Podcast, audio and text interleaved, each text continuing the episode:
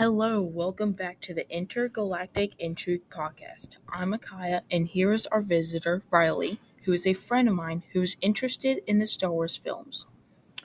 First question Who are your top five characters from 5 to 1?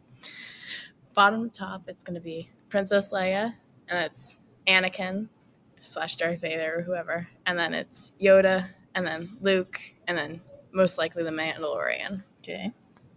Second question What is your favorite Star Wars films? Uh, A New Hope, the original one. Why?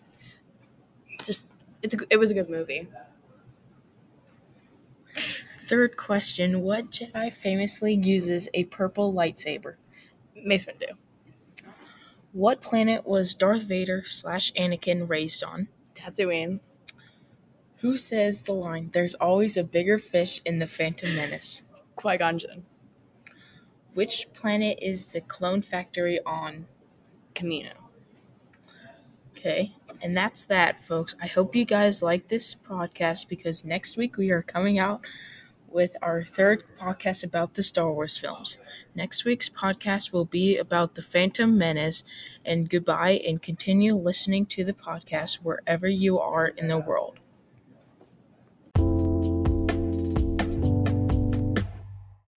Hi everyone, my name is Riley, and this is One Nerd Rambling, a Malcolm Middle School podcast. Today's topic is roller derby.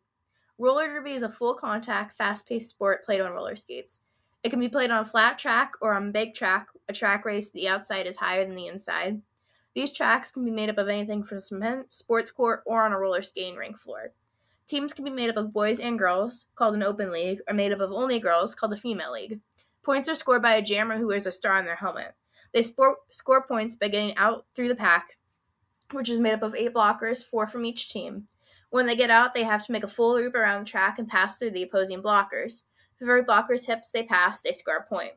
The po- most you can score on a lap is four, but I've seen people score as much as 32 in a jam, a period of two minutes where jammers can score points.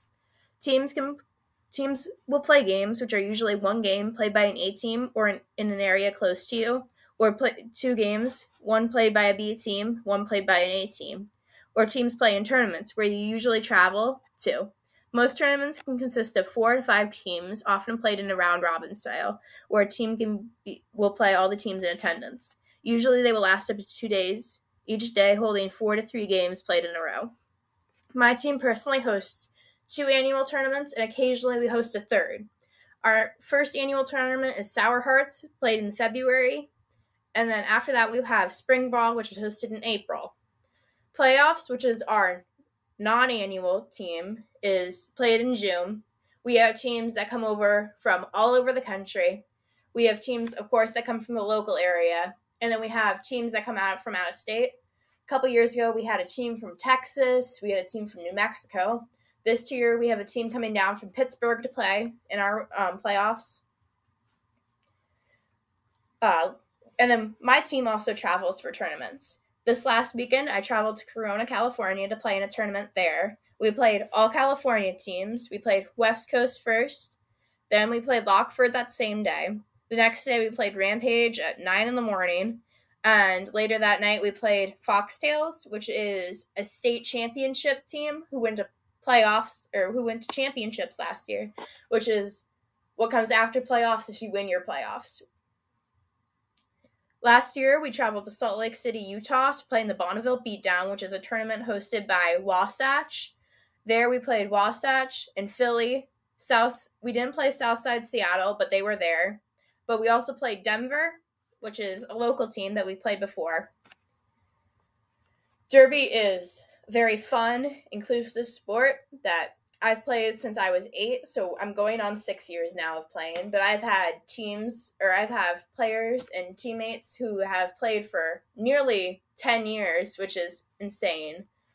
Uh, our team consists of people from ages 6 to 18. We have three teams. We have our skate school, which is exactly what it sounds like. They're little itty bitty kids who are just learning how to skate for the first time.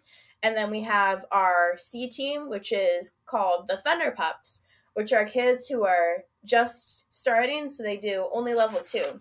Level two consists of positional blocking, so no major hits, no heavy contact, nothing like that. And then we have our Wolfgang, which is our B team. They are our second in line compared to our A team. They are kids that can make contact, so it's positional blocking and hitting now. And then we have our Furiosos, who are, who are our A team. That's my team. That's who I play for as a 13 year old. We have t- uh, players that age from 12 to 18. We have four kids who are aging out this year because they are all 18. We play positional blocking, contact, heavy contact. We're everything.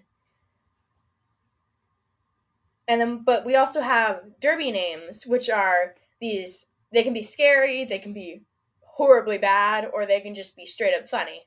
Personally, my derby name is Cheese Curd, but we have, I have a teammate whose derby name is Silent Death, not like farts, like silent but deadly.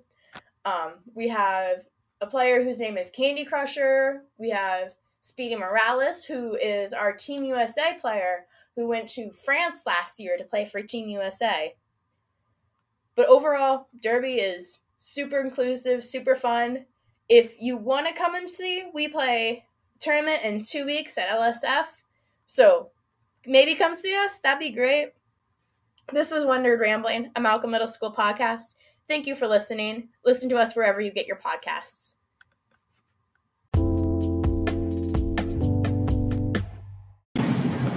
Welcome back to another episode of Two Red Guys.